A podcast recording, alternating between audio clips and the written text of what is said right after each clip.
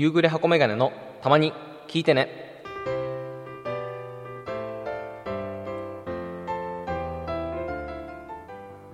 皆さんこんにちは。夕暮れ箱メガネと申します。この番組では私夕暮れ箱メガネの日常や興味がある話題をお送りします。素人によるカミカミグダグダ音声コンテンツでございます。ということで第2回です。まあ、前回初回をですね1週間ほど前に、まあ、収録というか撮りましてでまあ前回の音声聞き直しました、うん、まあ、まあ何回もってことじゃないんですけど、まあ、5回6回これが多いうちに入るのか分かんないですけど聞き直しましてまあ、結論から言うと、まあ、反省点ですね。で結論から言うとまあ放送事故でしたねもう。30分間だった31分とかだったんですけどその前回の尺は。そのうちのやっぱ前半噛み倒しましてもうタイトルコールの後のその自分の、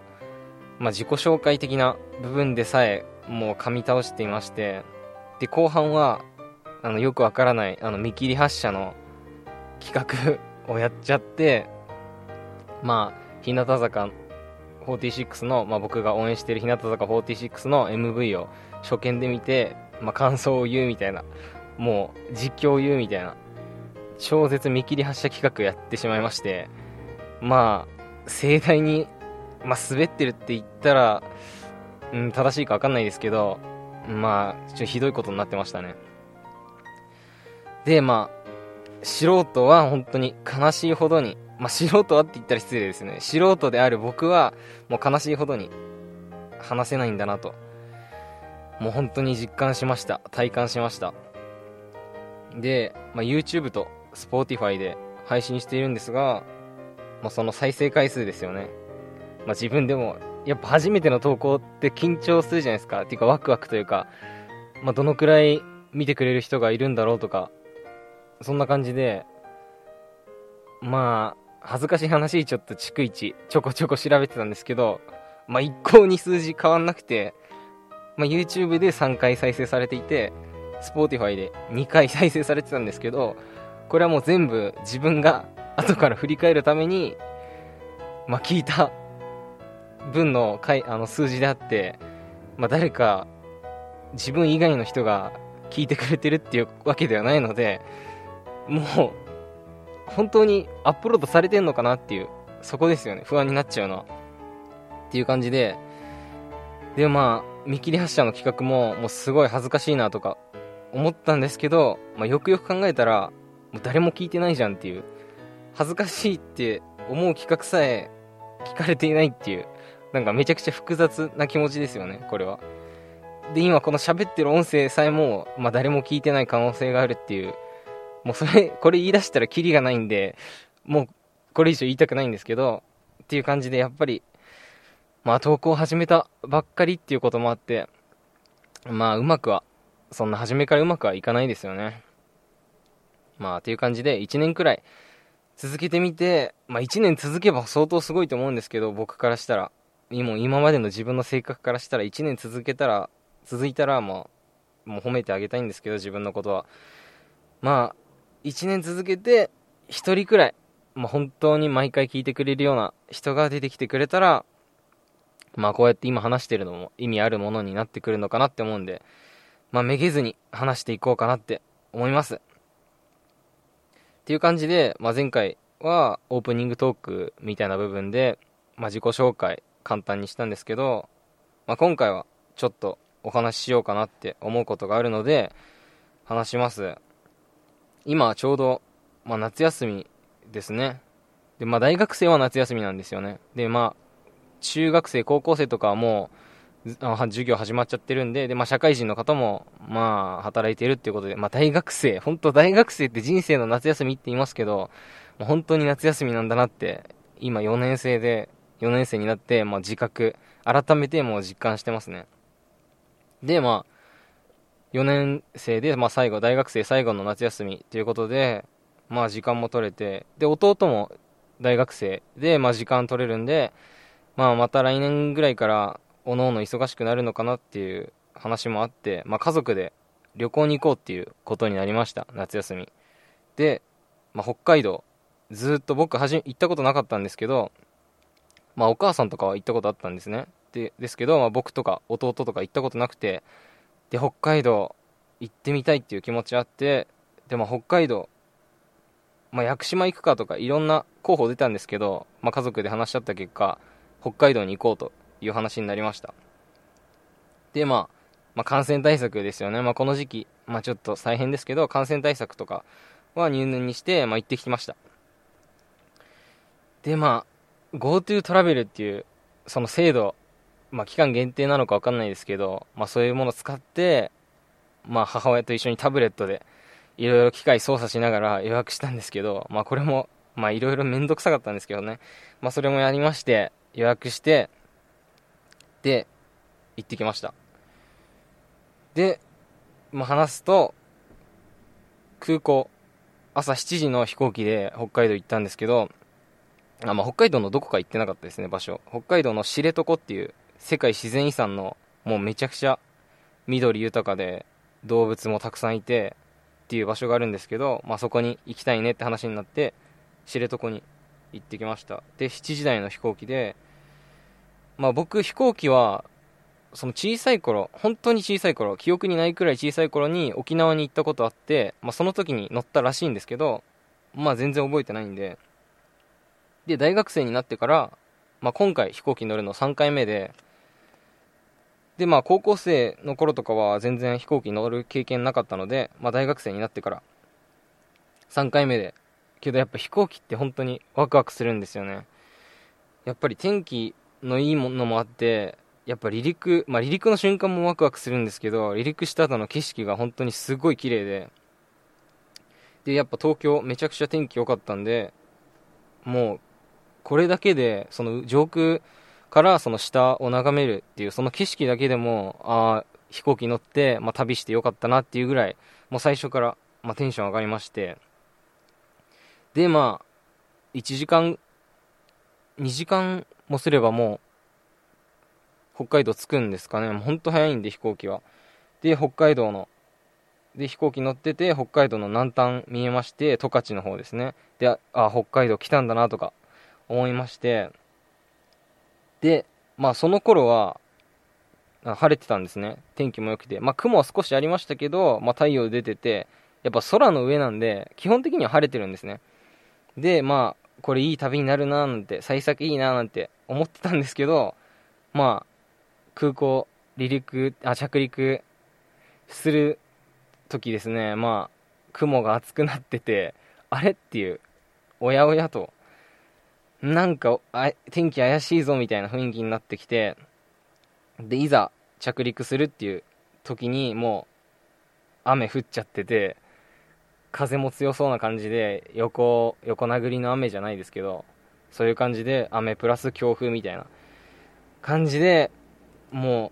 うもう土砂降りではないっていうのがまたその笑いにしづらいとこっていうか話のネタにしづらいとこなんですけど程よい雨と風みたいな感じの天気になってて、うーんっていう、東京はあんなに天気良かったのに、こっちでは、こっちに来たら雨なのかって、ちょっと落ち込んじゃいましたね、そこで。で、まあ空港着いて、で、レンタカー借りて、まあ最初どこ行こうかってなった時に、まあ、フロックスっていう紫色の、あの綺麗な花がありまして、それが6月から9月に咲くんですね。で、そのフロックスの花は見れるっていうことをレンタカーのの案内の人に教えてもらったんで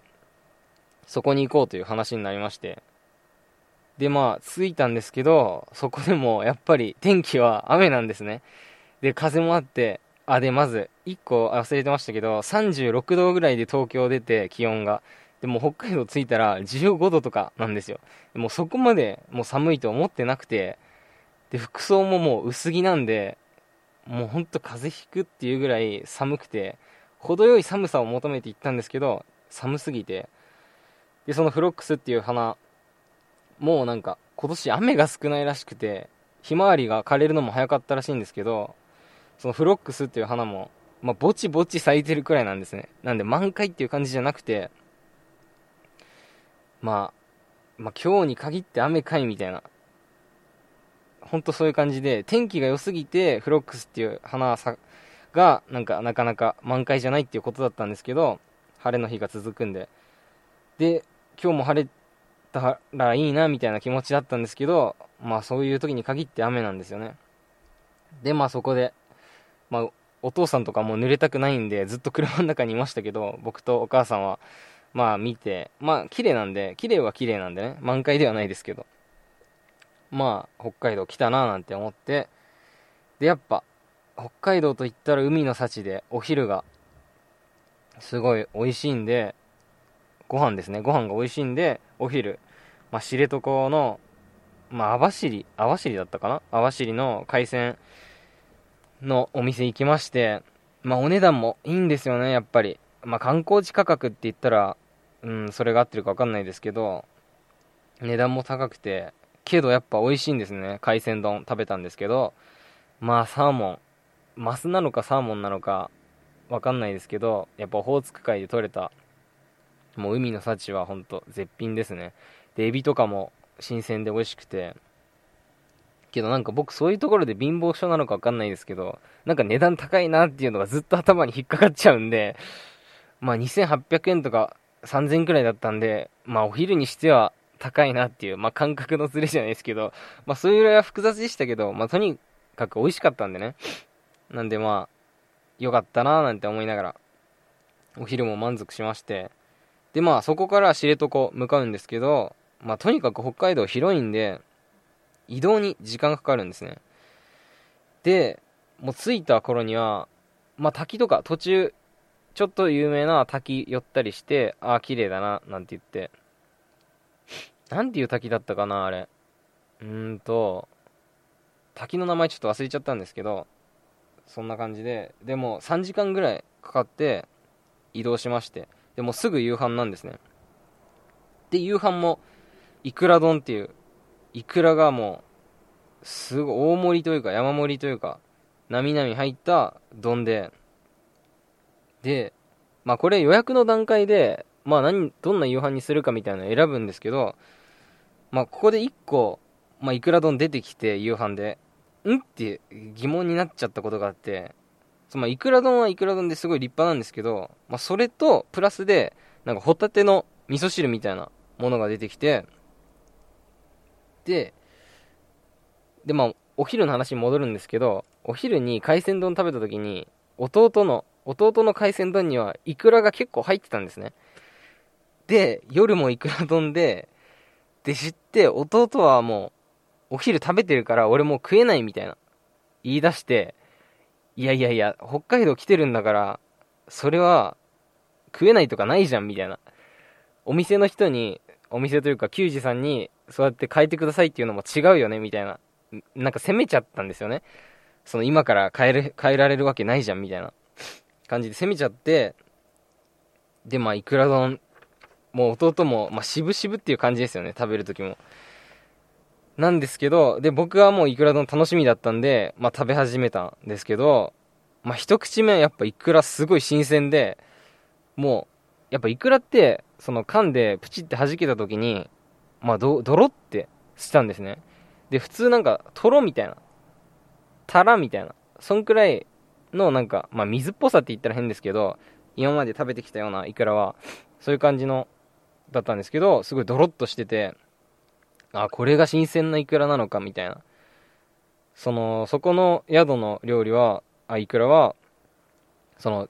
そこの場所で直接鮭をさばいてイクラ取り出してるんで、やっぱ新鮮なんですよね。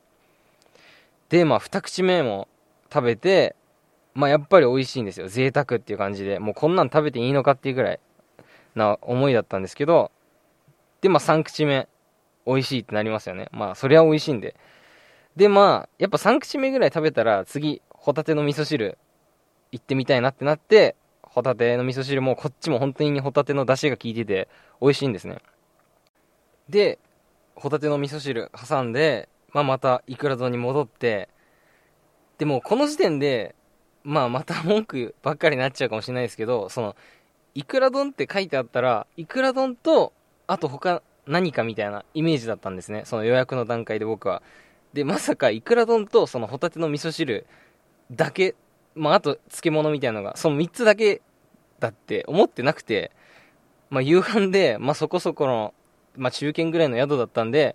なんかお膳みたいな感じでいろいろ食べられるのかなって想定してたんですよけどそのいくら丼、まあ、実質いくら丼とホタテの味噌汁の往復になるわけですね食べ方としてはなんでそう交互に食べてるんですけどで4口目いくら丼戻ってきてまた美味しいなってなってでまあ10口目ぐらいその間もホタテの味噌汁挟みますけど10口目ぐらいにんっていうなんかまあいくら丼確かに美味しいし満足してるけどこれまだ続くのかみたいな。ちょっと複雑な、もう今思い出せないんですよね、正直。あんまその時の記憶思い出せないですけど、なんか複雑な気持ちになってきてて、で、もう、30口目ぐらいには僕もなんか、きつい感じの もう会話も減ってって、で、弟も静かに食べてるし、あの、文句っていうか弟に対して強く出ちゃった分、何も言えないし、みたいな感じの変な空気流れてて、夕飯なのにですよ。夕飯なのに流れてて、でも、最終的には、もう弟にごめんと、もうこっちも 飽きてきちゃったっていう正直に言ったら、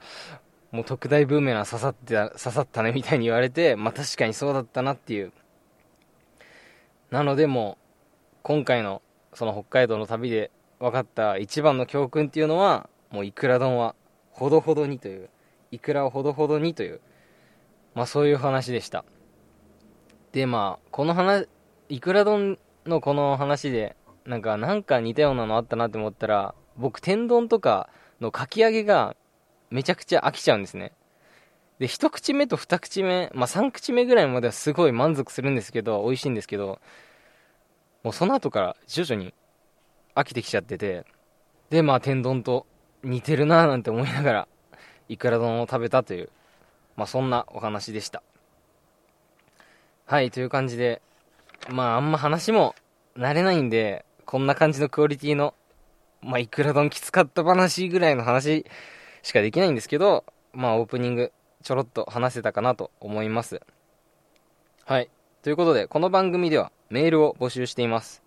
と言っても、まあ、さっきも再生回数、もう自分しか再生してないっていう風に言ったように、いつもまあ、メールも当たり前のように来ないので、ですけど、まあ、来る気配もない、そんな感じなんですけど、まあ、いつか送ってくれる人が現れた時に、まあ、これも、あ、やっといてよかったな、みたいになると思うんで、一応言っておきたいと思います。メールアドレスは、すべて小文字で、たまてね .radio.gmail.com です。tamatene.radio DIO ですね。はい。ということで、もうここまでもちょっとギリギリなんですけど、うん。一回休憩。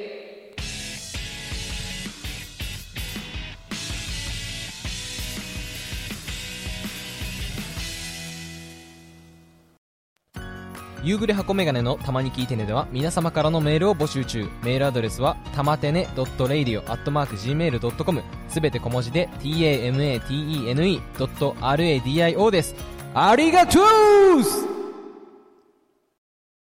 ひなまし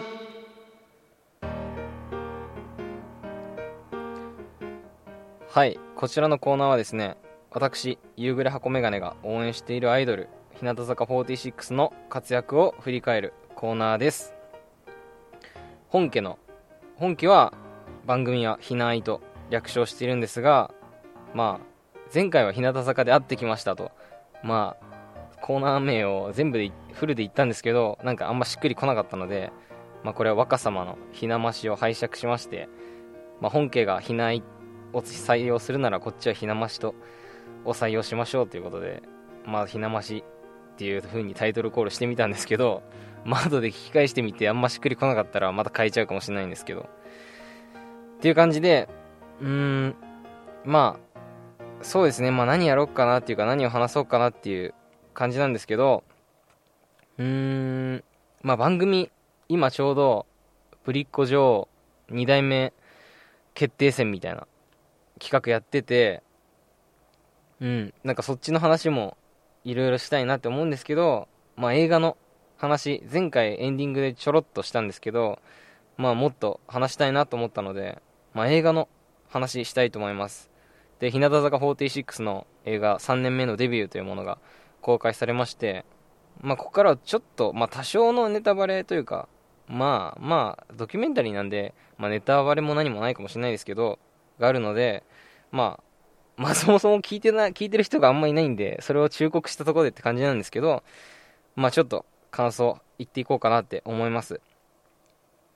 で、まあ映画全体は、まあ前半はメンバーのやっぱ苦悩みたいな感じですよね。辛かった時の経験みたいな。やっぱそれがその日向坂46のその成り立ちというかひらがなけやきの成り立ち成り立ちとともにまあ語られていましてまあやっぱりまあその集,、ま、集められ方というか募集のされ方というものが特殊だったんでひらがなけやきというものは。それもあってやっぱメンバ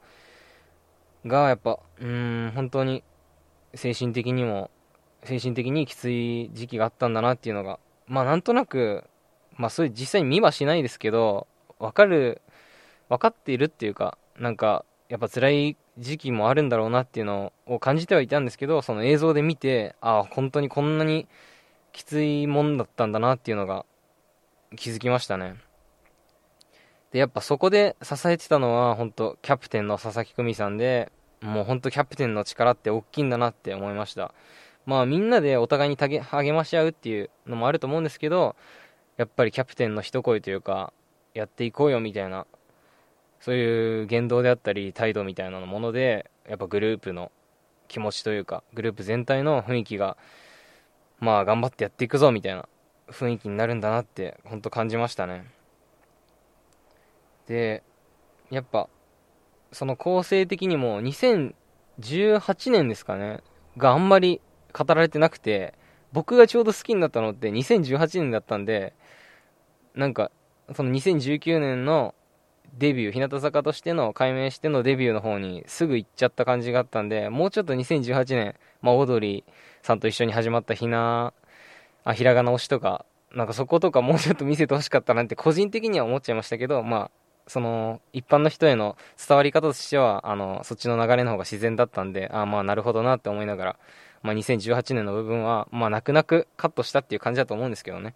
あの、監督さんも。っていう感じで、で、まあ、成長の様子とか活躍がやっぱ描かれてるのが、本当印象的でしたね。で、やっぱメンバー、それぞれ、まあ、個人差みたいなものありましたけど、まんべんなく映っていてというか、まあ、話す、その尺みたいなのあって、で、やっぱ、うん、日向坂としてその時の日向坂の、まあ、キュンでデビューシングルのキュンでやっぱセンター務めた、まあ、小坂さんの思いとかもよく分かってやっぱ日向坂が好きだからこそまあそのひらがなけやきの3年間をなんか語る時に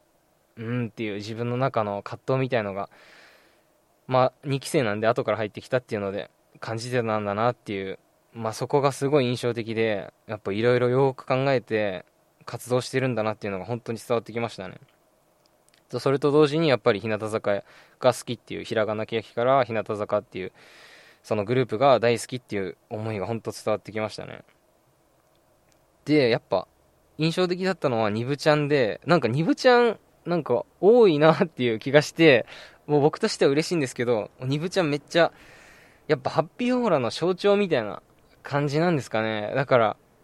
すごい日向坂を、まあ、体現するようなって言ったら大げさですけど、そういう方なので、ニブちゃんは。うん、で、やっぱ、その代理センター務めた経験とかも、うん、本人にとっては大きかったのかな、みたいな。やっぱりセンターって本当に大きなものなんだなって感じましたね。なんかただ真ん中で歌ってるだけじゃないんだなって、歌って踊ってるだけじゃないんだなっていうのを本当に映画見て、なんかポジション一つ一つの役割というか思いというかそこを任された時の気持ちみたいなものがもう伝わってきましたであと、まあ、印象的だったのはやっぱ富田鈴香さんでめっちゃ考えてるなっていう。まあところどころ、まあ、そんなに多くなかったかもしれないですけど、まあ、インタビューみたいなあの話してる場面あってそこでやっぱりなんかどういう風にアイドルとして活動していったらいいかみたいな、まあ、渡辺渡辺美穂さんもそうだったんですけどすごい語っててうわめっちゃよく考えてるんだなって本当本当に感心しちゃいましたね。まあテレビとかバラエティではなんかガヤとかで頑張ってるみたいなそういうイメージでしたけどやっぱ静かに考えてる時間ももちろんあってまあそういうの見れるのがドキュメンタリーの映画の良さだなって思いましたね。なんか別に裏をまあ僕そんな裏めっちゃ気になるっていうタイプじゃないですけどそこを見れるとその表の部分のもうやっぱ違った見方であの見れるのでやっぱ幅が広がるというか楽しみ方の幅が広がるのでまあそれがうんなんかメンバー一人一人よくよく考えてあのアイドルとして活動してるんだなって思いました。でやっぱまあ個人的にもありがたかったって言ったら変ですけどメンバーの卒業の部分ですよね。2人メンバー卒業しましたけどうんそこでやっぱうんなんか番組の卒業コーナーみたいなひなひなあいでの卒業コーナーみたいのではなんかやっぱ消化しきれない部分があったので僕は。でまあその卒業コーナーでも僕見ながら泣いたりしちゃいましたけどやっぱ映画館でああやって舞台裏じゃないですけどその卒業した時のメンバーへの言葉であったりその自分が活動してきたことのなんか思いとかを知れるってことで、まあ、そこでも、まあ、そこが一番泣いちゃいましたね。やっぱ辞めていくメンバーの話っていうのですごい泣いちゃってうんなんか映画館で涙流してもう気持ちの整理ついたっていう感じでまあ2回見たって前回も言ったんですけどその1回目でもうそこでめっちゃそこも含めて号泣したんで2回目はまあ泣かずに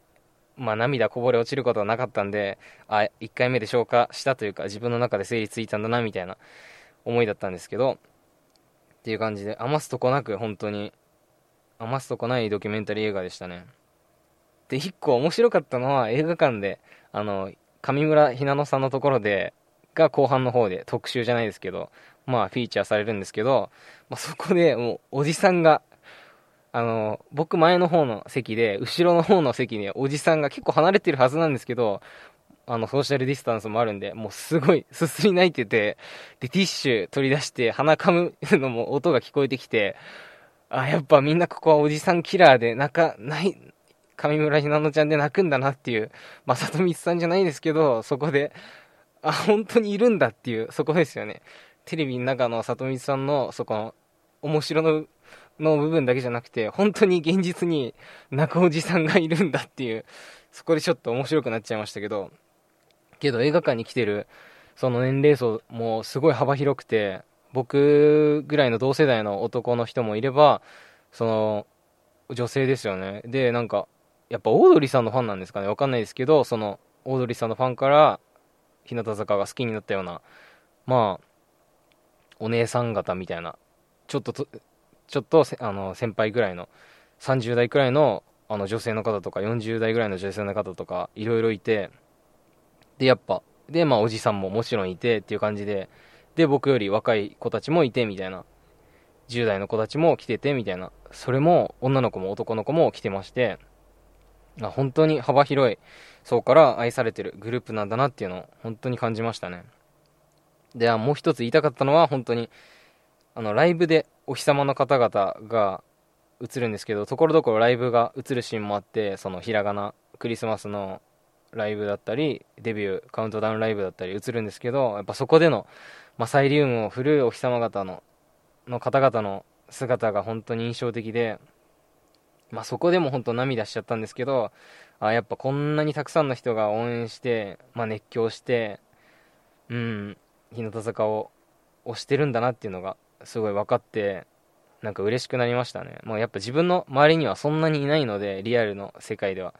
なので、うん、やっぱりこんなに愛されてるグループなんだなっていうのを映画を見て感じました。という感じで3年目のデビューの感想をお送りしました。映画第2弾。エピソード・オブ・カスミン人間の心を取り戻した AI 春日編待ってます。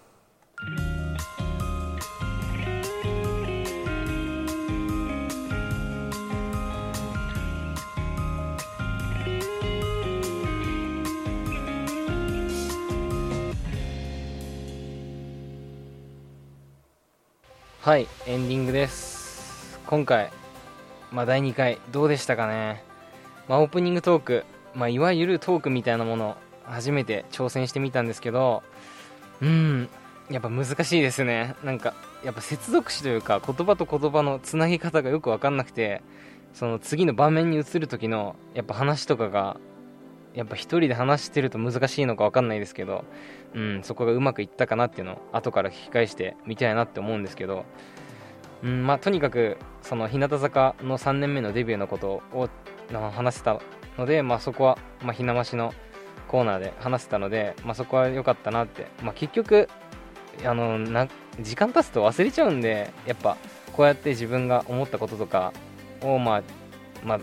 いつまでその日向坂熱みたいなものが自分にあるかは分かんないんですけど、まあ、今ものすごく高い状況で、まあ、2年くらい続いてるのでまあ取っておこうかなって話として残しておこうかなって思ったので今回話してみました。でまあ第2回までやれて、まあ、今のところ週1回ペースみたいな感じで継続、まあ、継続も何もないですけどね。2回目なんで継続も何もないんですけどまあ第2回目更新できそうなのでまあ来週あたりもう一回第3回更新してまあ1年間に50本ぐらい話せればいいなって思うんですけどまあとにかくそのやっぱトークの部分で話す練習をしてもうもっと上手い構成とかで話せるようになれたらもう本当嬉しいなっていうかそこは自分で頑張るしかないなっていう感じですね。という感じで第2回目も本当ここまで聞いてくださった方ありがとうございます。もうこれからも頑張っていこうと思うのでまあ本当たまに聞いてねっていう感じのあのー、感じなんでたまに聞いてくださると嬉しいです。